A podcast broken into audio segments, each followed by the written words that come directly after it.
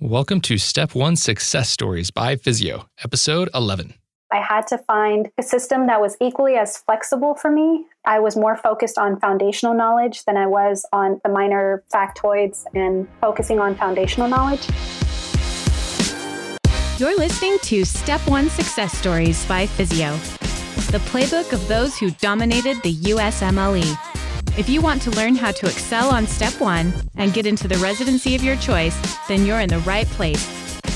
Stay tuned and join the thousands of others who have mastered Step 1 concepts using physio.com. Hey everyone, welcome to today's episode. Today we interview a medical student named Nimra. And to help me with this interview, I'm here with my co host, Rhett Thompson. How's it going, man? Really good. Life's good with me. How about you? Oh, just enjoying life. Let's see, last night was pretty fun. I have a friend who has been in Texas for the past few years going to dental school, and then he just graduated and has his own practice out there.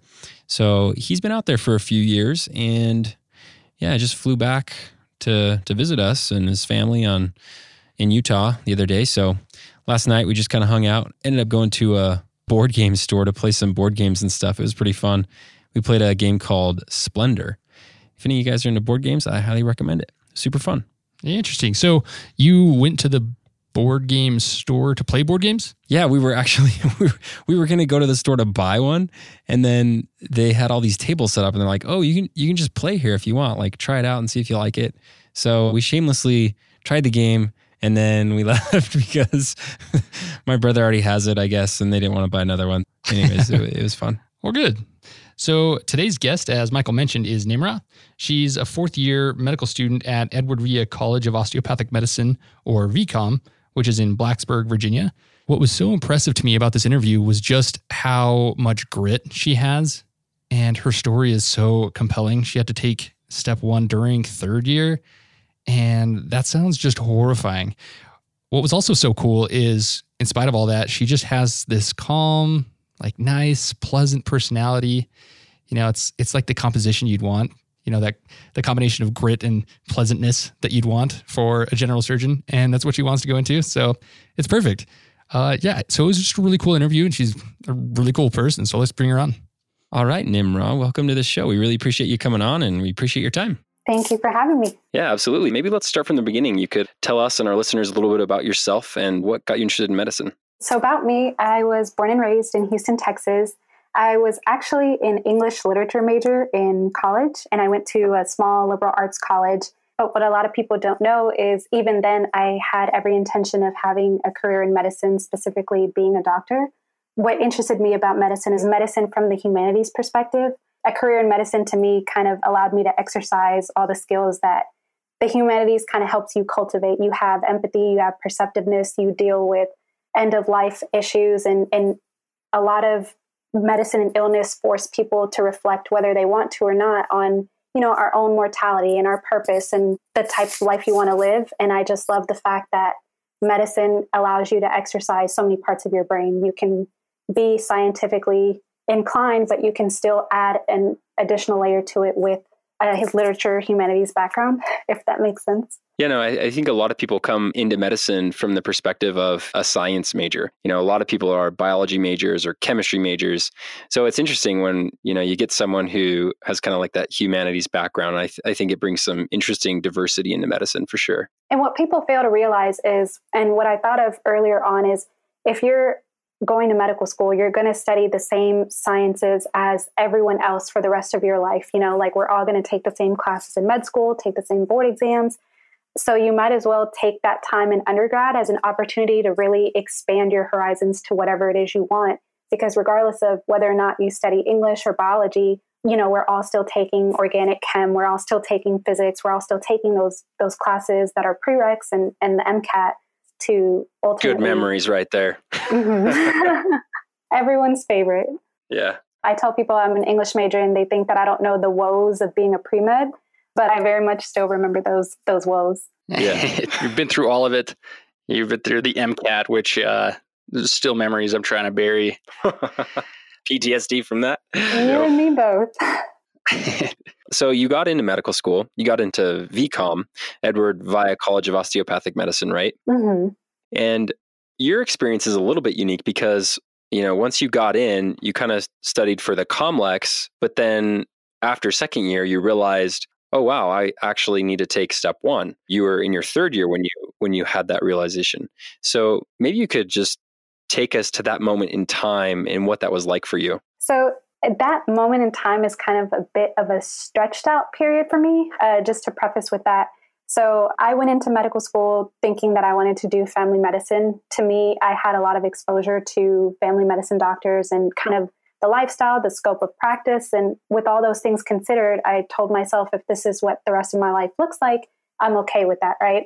So I went into medical school wanting to do family medicine. And not to say that that's not ambitious, but that's a lot more attainable than something like neurosurgery or orthopedic surgery. And so if you just fared pretty okay throughout medical school and, and passed your boards reasonably so, it was an attainable goal.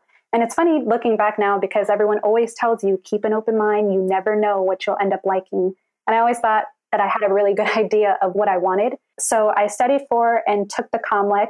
And a lot of people that are in DO schools will study for and take both COMLEX and USMLE at the same time because a lot of fields traditionally require both, or at least you have a competitive edge if you have both. Like OBGYN is a big one, emergency medicine is another big one and some of the surgery and especially orthopedic surgeries are the big ones that would like USMLE and COMLEX. But for me, I decided I, you know, I wasn't the strongest student, I wasn't the worst, but let me just tackle COMLEX and and call it a day. So I took COMLEX and I didn't do as well as I wanted to, but by no means was I out of the running to pursue family medicine. So third year starts, and one of my first rotations was general surgery. And I actually had never been in an OR prior to my general surgery rotation, third year of medicine at medical school. So it was a shock in all all forms of the word, you know, like the hours they spend in each case, the lifestyle, the the rounding, the types of procedures they do was all a shock to me in the best way possible. And so I really considered the option of doing general surgery, but very early on, I, I had to shut that idea off because, first of all, I didn't have a great COMLEX score. And the only way to overcome that would be to take USMLE. I was already in the throes of third year, which comes with its own set of, of obligations. You know, in addition to the hours you're rotating, you're studying for your shelf exams. And that was already enough as it is. So taking on USMLE seemed like a really tall order for someone like me. But um, ultimately, I couldn't see myself doing anything different and I, I danced with the idea over winter break. And then January, I decided to sign up for it. And I studied from January through March. And I took it March 31st of this year. Wow, that sounds like a really stressful way to study for step one. And and that's speaking from somebody who's actually taken step one and, and is familiar with the experience of doing that and also familiar with the stresses of third year rotations.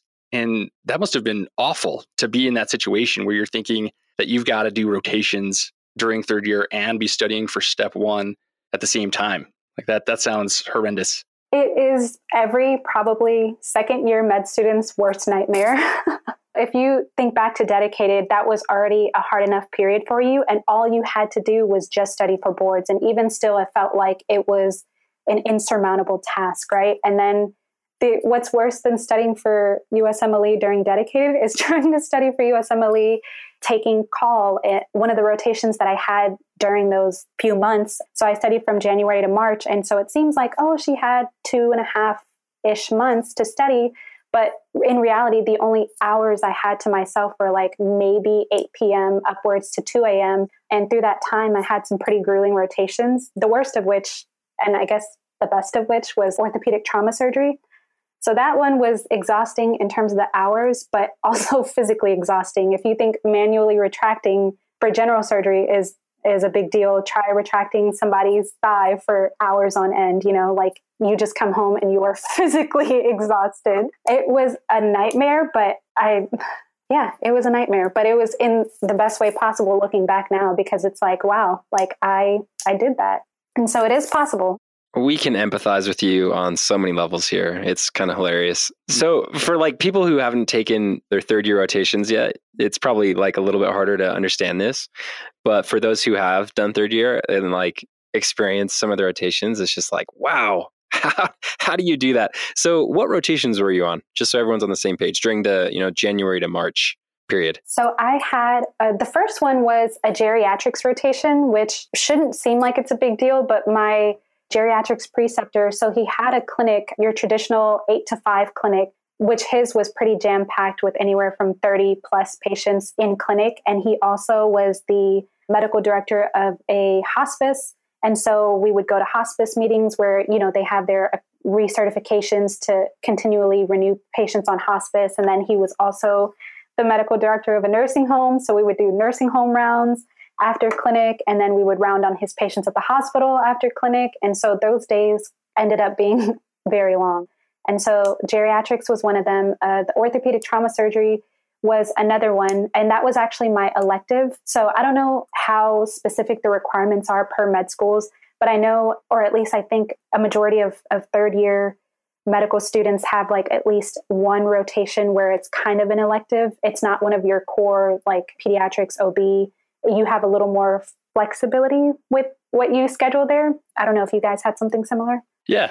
Yeah, I think I think you're right. You know, me and Michael both had that and I think that's something that most med students experience during their third year. Get to get to have some like elective freedom. Yeah, and so for my elective, I wanted to get an elective in surgery just to kind of continue to investigate. And so you always hear about people really enjoying orthopedic surgery and, and orthopedic surgeons are pretty happy and pleased with their life and their work. And so I was like, you know, let me give this a try. And so the other option outside of general surgery was orthopedic surgery. And I had the, I don't even know what to call it, the pleasure of getting an orthopedic trauma surgery rotation. So I just thought I would get called in for just the traumas. You know, I would kind of be on standby and on call. And when a trauma came in, you know, you came and saw it, and that was it. On this rotation, you scrubbed into all the elective orthopedic surgery cases and you only broke out when a trauma happened. So it was like the best of two rotations. And that one was also a visiting rotation that I did in a different state. So I was literally living out of the confines of like one big sterilite tub container with all my clothes and my books and my folding table. And so the hours were long on that one. It was really physical. I didn't have the added comfort of being at home. And that month came and passed really quickly. And then the last one was your internal medicine, a traditional one where we just rounded with hospitalist. And the hospitalist schedule is like seven on, seven off per hospitalist. But you, as the student, you take you go all month long. Like you don't get the breaks. And so those were my three months. so Nimra, you're you're depressing me a little bit, and I and I want to just uh, clarify. So all the listeners who are who are feeling just really sad and and down after hearing her story, this is it turns into a success story. This is a success story, and so why don't we dive deep into what you did to turn this this whole horror into this great experience where now you have uh, great options ahead of you. Yeah. And so it definitely is, spoiler alert, it does end well. And a lot of, as much as there are disadvantages to studying for STEP during third year, I think there are a lot of advantages that people don't see. And especially as a first and second year student, you definitely don't know about because you're typically more in control of your own time. And the very few times that quote unquote your schedule doesn't go according to plan, you kind of lose it and you, you it takes you a minute because you're like, oh, my cram fighter schedule, I'm off by a day, or you know, this lecture went on for an hour more than it should have. And those little things trip you up. Whereas, and you guys can obviously sympathize in third year, you have absolutely zero control of your schedule. And third year, you're gonna have to make the best of that as best as you know how. You know, like you don't get to sleep when you want, you don't get to eat when you want, you don't get to go to the restroom when you want. And so you you learn flexibility very early on. And I think that flexibility that I had learned the first half of third year is really what propelled me to study for those three months between January and March because now I knew how to make the best of an unideal situation. So let's say I got off later than I wanted to. I knew when I got off, let's say I was supposed to, like, we were on call 6 a.m. to 6 p.m., and I got home at 8 p.m. I knew better than to cry over spilled milk. I was like, okay, well, focus on the things you do have control over. And you get a lot better at time management because you have even less free time to yourself. And so, first order of business, the first day in January, I took the UWorld Sim 1 just to kind of see where I stood because at this point I was I was pretty far out of, of dedicated studying for Comlex. It had been six months. So, you know, those minute facts were all gone to me.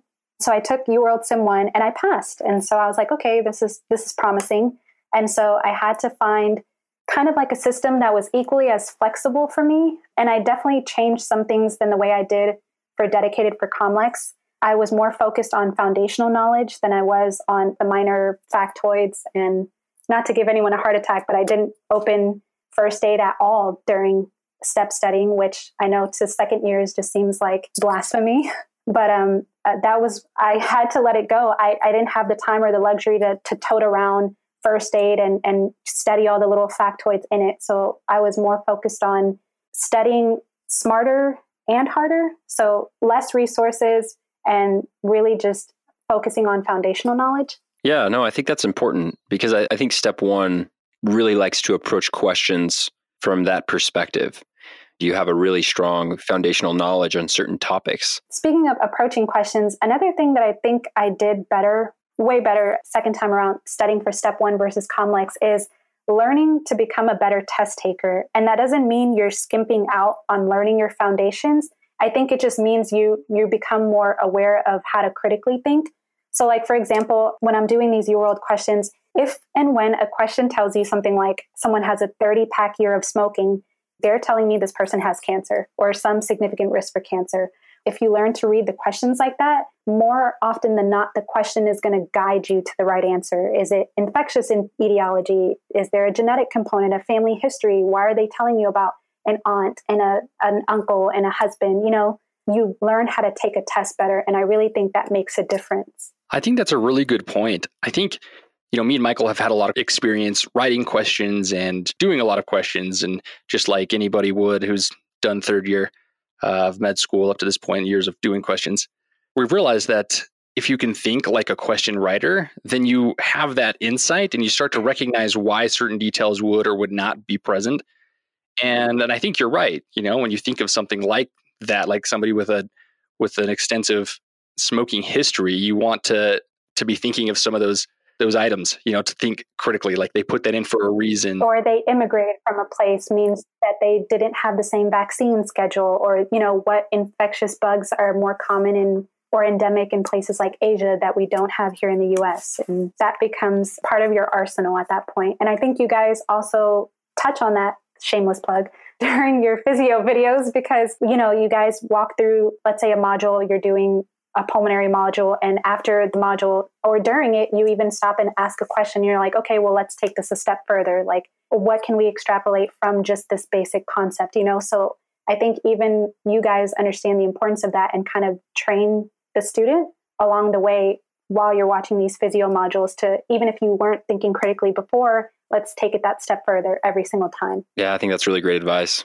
and uh, thank you, by the way. Appreciate that shameless plug. We're not even paying her. It was just, honestly, she's just awesome and making us look awesome. So you used physio mm-hmm. and you mm-hmm. didn't use first aid. Not and a paid. That is so impressive. And you're right in that that is a very unusual thing. Like I've never heard of anybody saying that. I can hear you trembling. like, yeah, it's a crazy thing to hear. So you're limited on time the first thing you do is basically ditch first aid. You didn't read a page of that, but you you used physio and what else did you use? So um, like i said previously uh, the focus was foundational knowledge. And so for me the main things that i did foundationally were and i was pleasantly surprised. So i remembered physio from second year which for me is like a little less than two years ago. And you guys had just the standard physiology at that point and that was great but I just remember when it came time to making that game plan for USMLE studying earlier this year, I was like, okay, what resources are worth the time? Because I mean, there are a ton of video options everywhere. You have Boards and Beyond, you have USMLE RX, you have Physio, you have Pathoma. You know, all of these are great resources, but in terms of what's going to be the biggest bang for your buck, right? And so when I was going back to weigh options, like I went back to physio, and that's when I saw you guys have expanded so much since then. Y'all have anatomy, biochem, pretty much it became a lot more of a all-in-one inclusive resource. So that's that's a huge part of what my my game plan was because I had three major resources. I had physio, I had sketchy, and I had UWorld. And the focus was building a strong foundation and that was really how I was able to do it. So those were the resources. And I think part of what was different in my studies strategy for step one versus Comlex, and feel free to chime in. So for Comlex, when I took it traditionally between the, the summer between second and third year, I was told to always do my UWorld questions on random because that simulates the exam. You know, like you'll get a pulmonary question after a cardio, after a renal. You're not always going to get the same ones. And so I was always told to do your UWorld blocks on random because they simulate the exam. And so that's what I did for Comlex. But at this point, the with less time and needing to get the most out of it, what I did differently for USMLE, which I think worked in my advantage, was actually doing blocks of whatever I was covering. So what I did was I would first watch the entire physio module for, let's say, pulmonology. Then I would do the sketchy pharm for pulmonology. And then I would do UWorld questions on pulmonology. And I think the fear is being able to use that as a crutch. Well, if you're in a pulmonology block and you get a question where you don't know the answer to, you'll be more inclined to choose the answer that seems like it gravitates towards pulmonology. But I think that concern is overblown because I feel like that happens less often than it's feared, if that makes sense. Like there are very few times where you feel stuck on a question and you rely on the fact that, oh, this is a pulmonology block, so I'm going to choose the answer that deals with the lungs the most, if that makes sense. And I don't know if you guys had a different experience with how you did UWorld. Well, yeah, we I certainly did. I mean, I shared your sentiment during the first and second years. Everyone was like, "Yeah, you got to do random 40 question blocks." And so that's what I did. But since doing this podcast, we've realized that actually quite a few people have taken that approach of, you know, doing the the timed not random. And I think there are definitely pros and cons to both, but I, I, think you bring up some valid points. And I think for for a lot of people, that strategy is the best way to go. But I also felt like doing those blocks subject based, I felt like my performance on those blocks was a better indicator of my understanding. And I really felt like not only could I gauge how well I understood the material better, I felt like it reinforced. So if I just watch videos for pulm and I just watch the sketchy for pulm, and then I see a question that's kind of has the right buzzwords for things I saw, whatever I thought was going to fall to the wayside of whatever I learned was being reinforced constantly by doing questions and reading the explanations. And so I really felt like it gave me more bang for my buck because I was running on on less time than somebody who's in a real dedicated period. And so that would actually be I wouldn't say my advice because the best advice I would give someone is to do what works best for them, but um, that would definitely be something I would I would highly ask that people consider giving a try. Yeah, no, I think that's I think that's great advice. I think a lot of people should definitely try it. If I could go back and do it, I think I probably would have maybe tried a couple blocks the way you're describing and a couple blocks on random timed and see what felt better and kind of weigh the the pros and cons of both just so you kind of have an idea of what works for you personally. But I think that's great advice. Yeah, I agree. I think that as Michael mentioned, since doing this podcast, we've just been able to interview so many people and, and then just on our interactions with so many thousands of students throughout the throughout the world after starting physio, we just realized that a lot of students are actually using UWorld in the way that you're describing. And and if nothing else, if that's not the right way for somebody, if nothing else, you can at least know that that's not the wrong way. You know, there's not a right or a wrong way. It's all about what's effective. And that's what's really interesting because as a second year student, nervous, preparing for a board exam, if somebody ahead of you in the year ahead of you tells you just do random full 40 blocks, that's all you got to do and that's what you need to do to succeed it's hard to uh, you know be able to to take that with the grain of salt that you should exactly and we all know of like so much bad advice that and well meaning i'll say that you know they meant well it either worked for them or worked for somebody they knew but I think we all can share at least one piece of advice where you heard it and you really considered it and kind of fought with the idea for a bit because that upperclassman swore by it. And for me, the silliest thing that I think that I took on was there's this nefarious Anki deck Brosencephalon. It has like thousands of cards, and essentially that deck of cards is the entirety of first aid in flashcard form. And so everyone always says, you know, do that deck, do a little bit per day, and by the end of it, you'll know all the nitty gritty cytokines that are going to come up in questions on USMLE that you'd be expected to know. And I, I'm almost embarrassed to say how long I struggled with trying to keep up with that deck before I realized, okay, this is not working for me. I don't know if you guys had a similar experience where you really tried to consider something that's people swore by and it just it just wasn't for you. Yeah, I think a lot of people have that experience. I mean, you look around at all your classmates, right? And you're comparing yourself like, oh, so and so is using Firecracker and so and so is using Boards and Beyond and they're using UWorld and, you know, what should I use? And so, you know, you start to experiment. But yeah, you really have to find what works for you. That's important. So, okay, so you, you started in January and you had limited time. If I recall correctly, you were saying oftentimes you get home around eight and then you would study until like two in the morning. Is that right? Is that what you said? Yeah. Wow. That sounds brutal. So you basically didn't sleep for two or three months, right? Is that what you're telling us? And it's funny because I chuckle thinking about it now, like I, you know, having passed USMLE and, and having done in the range of the scores needed for general surgery, like I am my own worst nightmare if I was a second year still, you know, like they tell you to make sure you eat right and make sure you're sleeping because you need that time to, your brain needs that time to process and reinforce. But for me, I was living off of just fumes at that point and really just pure dedication because it's like, so I would get home like sometimes around 8 p.m., have something really quick to eat, and then go till at least 2. And sometimes I would have to be up again by like 5 a.m. because for surgery rounds, they round anywhere from 6, 6.30ish.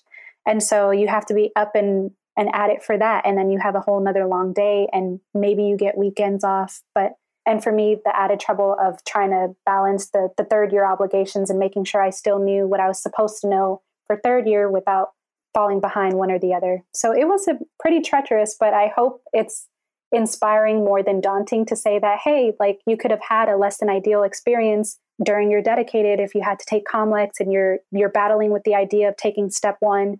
It's totally possible and it's becoming more and more of a topic of consideration now that this whole merger situation is happening. And so I think a lot more students are going to find themselves in similar circumstances. So I just want to like impart my my experience and say, hey, you know, if I could do it and I'm not some stellar student, like it's completely possible. You just need a game plan and you just need that dedication and just just go for it. So real quick, I just want to make sure I understand. You basically two and a half months, so about 10 weeks worth of studying for step one is that correct? Mm-hmm. Okay, so you got so 10 weeks and then about six hours a day tops At best. studying yes. for step one hmm At best. at best. So so that's being generous. Yeah. And then multiply that by seven, the number of days in a week, and you get about 420 hours. That yeah, six times seven times 10 weeks. So 420 hours. That's not very much. It felt like Yeah, that- an that- eternity. Towards oh, the yeah, I'm end sure of it did. I was like, this is never going to end.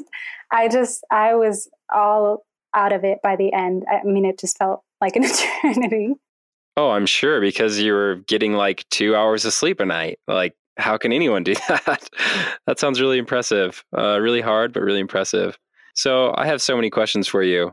First of all, that's insane. And And, I really don't know how you did it. Can I just Okay, put a yeah, shameless plug ahead. for myself if you don't believe me? So I have a really small Instagram, and the reason I have it is because, quite frankly, I'm tired of medical Instagrams. Like I, I hate these flat lays with these lattes and these stethoscopes and cute scrubs and cute hair. And I'm like, this is not what med school is like. And that's not to say that med school isn't a great experience. I still wouldn't imagine doing anything differently, but I think we're misleading others and quite frankly we're misleading ourselves a bit by falling into that and so the premise of my really small kind of side instagram is the fact that hey these days are really long and they're really filled and you're constantly being tried but if you keep at it day by day little by little you'll grow so much into the person that you wanted to be and that you dreamed that you would be one day. And it's not a, a beautiful, graceful, linear process. There are going to be really high highs, there are going to be really low lows.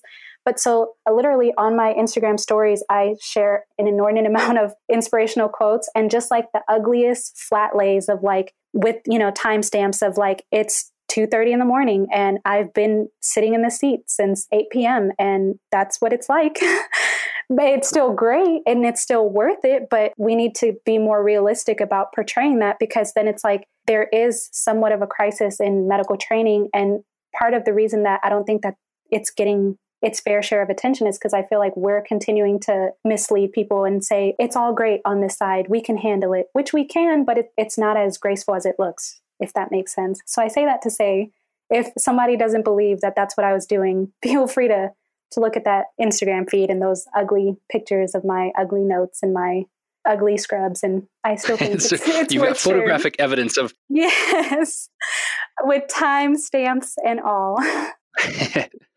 so you use the three resources uh, uworld physio and sketchy so were you able to get through all three of them in their completion Physio, for the most part, yes, that was like my main one because I felt like it was the most foundational. Like I was like, and I knew I wouldn't have time to get through everything. So if I could get through few things and do them well, then I would be okay. So physio was the big one because I kind of had to rebuild a foundation, right? Like I I had been out of of the traditional bookwork of of the first two years for at least six months at that point. So relearning like the different pathways for different processes. I can't even give you an example at this point. But you know, just relearning all the little nitty gritty things. Physeo was my big one for that. And then UWorld was actually hand in hand with that because a majority of the value of UWorld, as you guys know, is is in the explanations, not just for the questions you got wrong, but for every single question. Like, why was the right answer right? Maybe you got it right and you didn't get the rationale right. And so I read those explanations and I did physeo was a majority of it. Sketchy I had watched from dedicated like six months prior. So I was vaguely familiar with it. So that was kind of like a second tier resource. And I barely maybe touched Pathoma for like GI and maybe one other organ system. But at that point, I just truly didn't have the time to dedicate to as many things that I wanted to. And that's just the reality. Yeah, that makes a lot of sense. Did you do all of UWorld then during that period of time? I did 82% or something like that. And I only remember this because I took a screenshot of it for myself, just, you know, keeping record. I did a good majority of it. Had you done any UWorld prior to that during your dedicated for for the Comlex? Yeah, but it wasn't my primary resource. For Comlex, we have uh, ComBank is a big one and ComQuest is another one. And what kind of trips people up, whether they know it or not, is we get told constantly, or at least our professors at VCOM very clearly told us there is a difference in question styles. UWorld is a great resource and it, it very it very well simulates USMLE. Like by the time I took USMLE, it didn't even feel like I was, the nerves of, of taking a board exam didn't exist because I just felt like it was just another day of doing a million questions. And so the stress wasn't there because it, it resembled, world resembled USMLE flawlessly. But with Comlex, the questions are known for being a lot more vague and written in kind of like a convoluted way for no apparent reason. And so sometimes people do themselves a disservice if that's their sole resource for Comlex, just because you can know all the material you want. But like we touched on earlier, knowing how to dissect a question is equally as important as knowing the material itself. Yeah. So, so if I understand right, then it sounds like you use different Q banks mostly for Comlex, and the majority of what you did for UWorld was during that short period of time, and you got through, you know, eighty plus percent of it during that short period of time. That's that's incredible, especially with the limited time you had, and you know, your your split time between Physeo and Sketchy and UWorld. That's that's impressive. You must have been using that time very efficiently, it sounds like. Yeah, very early on, I realized that I had to have a plan. So, very early on, I didn't watch hardly any TV at all. I didn't do anything extracurricular. The only thing that I would do is just working out three times a week for minimum 30 minutes. And that was like my, my only break. And so, finishing UWorld took a lot of time. And so, there's a lot of apps that I use to, to stay focused. There's Flora, there's Be Focused, there's Self Control so it all it all wasn't intrinsically motivated. I definitely had help of technology, and so I would just lock myself out of you know social media being a big one, Amazon being another big one, and so I couldn't access those websites even if I wanted to because I was locked out from the self control app, which I highly recommend. because your brain tends to wander, right? Like when you're studying and you you doze off a little, like your brain tends to be like, "Oh, now's a good time to buy replacement curtains or now's a good time to do something that you absolutely have no business doing. And so I would just, before I had a chance to think twice about it, I would just populate my self control app and start it. And so whether I wanted to be focused or not, I didn't have a choice. And then slowly by the end of it, you were just so used to not having an option to be distracted that it got a little easier. That's a cool method. I've never I've never heard of that uh, in terms of you know for medical students. I've heard of famous authors doing things like that, like locking themselves in a cabin for a weekend and and not not taking any technology with them and, until like that's so boring that they have to have to like start writing. And so if it works, it works. I, I never thought of uh, using that for for board prep. There are two ways that you'll end up failing. One is like if you have something fundamentally wrong in your plan, like if you think that you could watch six hours of movies a day. There's just no way you're going to get through all your material, right? But then what people don't realize is like the little creeps day in and day out. So I have a MacBook, and so you can populate your iMessages on your your laptop. And so for me, it was just always convenient because I was like, oh, you know, I could just send a quick text without having to access my phone. But then there were so many times where those quick texts would end up being conversations. So another huge thing I did was I uncoupled text messages from my laptop. So it gotten to a point where I would just check my text messages every two minutes and I was like, okay, I don't have time for this. So I uncoupled it. And after a few weeks, I realized I wouldn't subconsciously click on the messaging icon because I knew that there was nothing there. And then um, the self control app is, is a really big one too. Yeah, I think that's great advice for a lot of people. So just to be clear, did you use NBME during this time at all? Or did you not use any of those? I had every intention to, and I had every intention to do a lot of things. The only two practice tests I took were the, and I'm telling you, the story freaks me out saying it out loud in retrospect, but I promise you this ended just fine. I took that one UWorld sim the first day that I started studying to make a game plan, and I, the only other exam I took was UWorld Sim 2, and I literally took that 48 hours before step, and that was probably that's something they tell you also is a bad idea to do. But at this point, everything I did was a, a bad idea. So those were the only two that I took. okay. You're like, nothing about this plan is ideal. Swear, um, I'm just going to take this 48 you, hours. oh my goodness. But I, I promise you, it ended fine.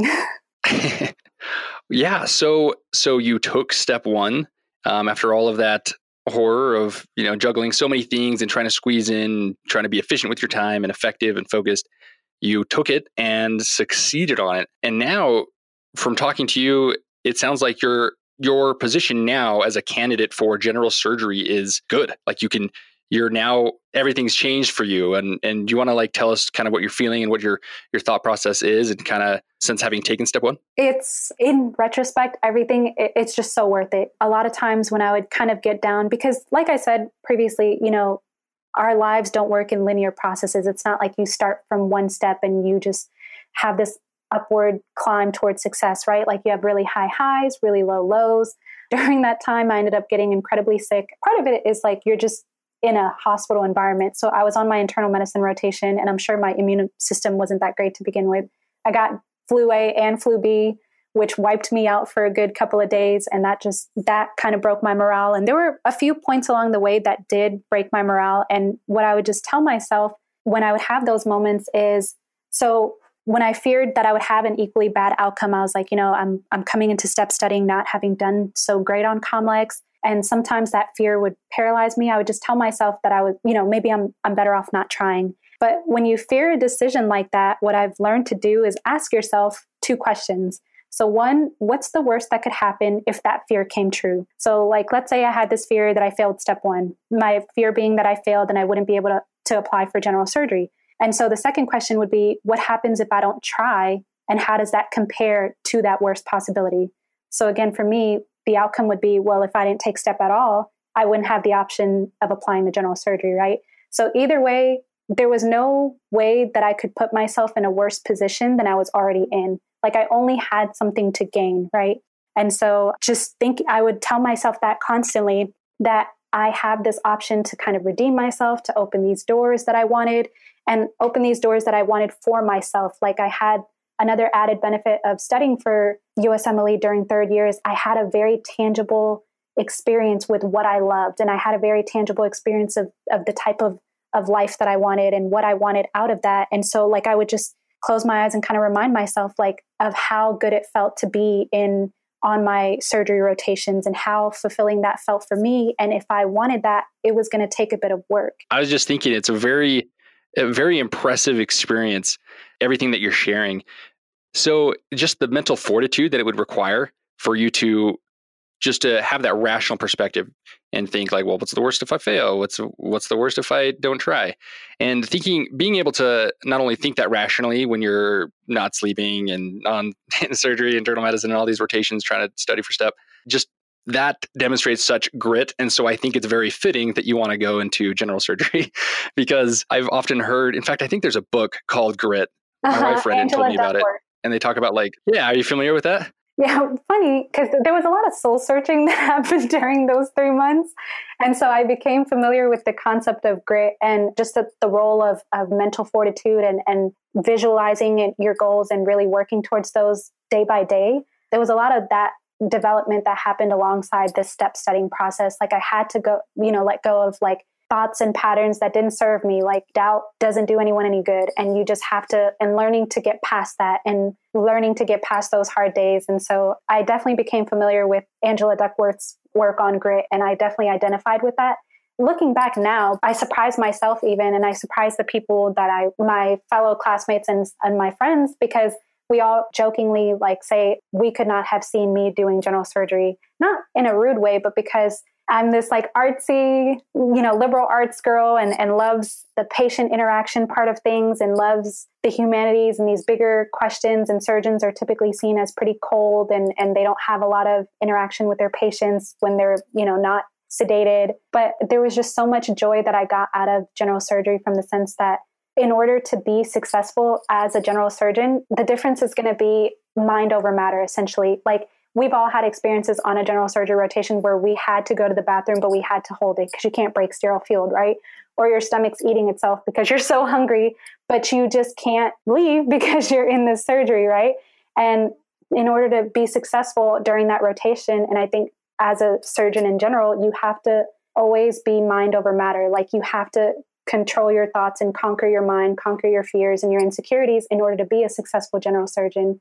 And I just love the idea that I could be that person and that general surgery could be that gateway for me to become that is how I fell in love with general surgery. And yeah. Well, that that's really awesome, Nimra. We just want to say congratulations. That's a really awesome achievement that you were able to succeed on step one, despite having to do that during a very hectic time.